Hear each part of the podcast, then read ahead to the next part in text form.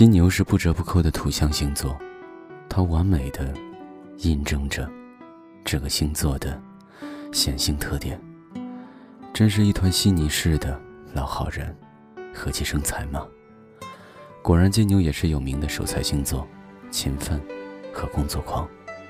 只不过金牛是温情的守财，他的努力是为了让家人、让心爱的人过得更好。他也向来保守稳健，最讨厌那些阴沉、嫉妒心强的偏执狂。前段时间的股市大起大落，他对那些新闻也只是一笑而过，因为他压根都没有投进去。在他看来，最稳当的不过是放入银行。悄然升起小小的利息。人民币下跌跟他有什么关系？数字在变大就好了。我曾经被星座速配指引，想找个金牛座的男朋友。他正是踏实且多余，更难得的专一。虽然木讷点，但也省得我花心思去取悦。何况女人多半都有一点。物质的小虚荣，可他只是我遇到过的一个年龄相当的金牛。更准确的说，可以算是我的小弟。他比我小四个月，却足以成为鸿沟。我只会对比我大的人撒娇，哪怕只比我大一天。对比我小的，我永远是一副封建味道者的训斥嘴脸，哪怕只比我小一天。他也不是一个典型的金牛，甚至有点油嘴滑舌。他很真心的、很执着的对我很好，但是也经常的损我。每次看我写的文章，他都说：“姐，你怎么这么肉麻呀？”立刻我飞起一脚。每次看他写的小论文，我都皱眉道：“你是不是文盲呀？”他大叫：“金牛座本来就不善于花言巧语吗？”然后我索性亲自帮他写，代价是一罐罐的巧克力和瑞士糖，花花绿绿的，塞在铁盒子里，很温暖。金牛座就是这样现实，用很现实的方法对你好。虽然金牛也喜欢钱，但不在乎。于是我们一直这样斗嘴打闹，在六月的实验室里，边打格斗之王，边享受空调。那时候我雄赳赳的走在前面，他嬉皮笑脸的在后面给我提包，拿着水杯。我说：“你怎么会是金牛啊？看你这么花花肠子，应该是双子啊。”他很委屈的看着我，像一只小宠物。阳光透过树荫，在他的脸上写下青春的无助。我突然想抚摸一下他的脸颊。一抬手，却还是只是停留在他的头发上。后来他毕业了，比我先离开学校，没有考研，没有留校，走得远远的。临走之前，他抱着大捧的热情向日葵来看我。他记得我所有的爱好，在认识我的时候，他早就收买了我的熟人，打听得一清二楚。金牛座的人总是很有计划和战略。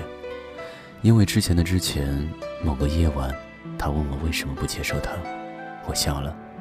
因为你比我小，他跳起来，我要去改身份证，我比你大，我摇头，没用的。因为一开始我就在心里把你当成弟弟，他很颓丧的一直呢喃，我要改身份证。然后我看见他的肩膀在抽动。他也总是为这样的小事而纠结，我不去看他，不忍看他的泪水。以他的年纪，失恋算是最大的挫折。我需要让他长大。我以为他会吻我，但是他没有，所以我们很纯洁。后来我们再不见面，他找了高中的校花做女朋友，每次吵架时会给我打电话说：“姐，我心里还是有你。”我笑得肚子疼，告诉他：“你不过是喜欢暗恋一个人的感觉罢了。”我不愿意再相信一个男人会被过去的影子而影响。我害怕负疚。他不愿见我，我不敢见他。我怕他看着一个已经被尘世改变的姐姐，会有什么感想？我自私的希望保留我在他心中最完美的形象，让他在某些失眠的夜晚一遍遍的拒绝。突然想起李夫人在病重的时候，一直不愿意汉武帝去看她，怕被病痛摧残容颜的她，在他心中失去美丽的一面。或许我也是这样，怕他中了金牛座的宿命，一旦发现我没有那么好，就厌恶起来。空荡荡的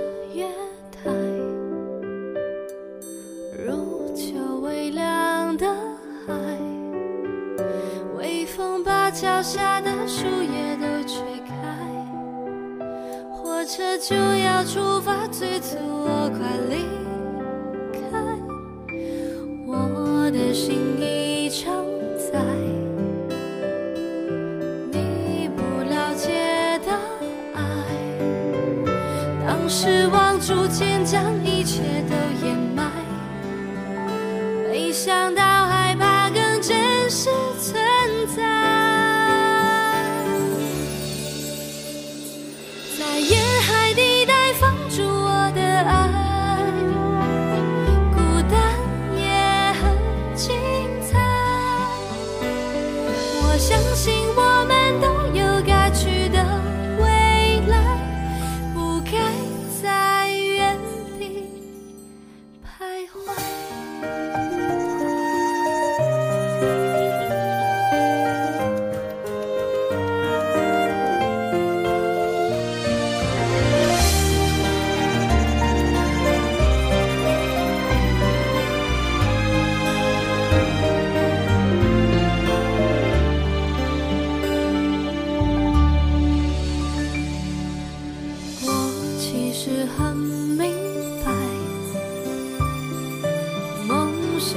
就不在，只是还挣扎着不让他离开，紧紧抓着的也都是空白。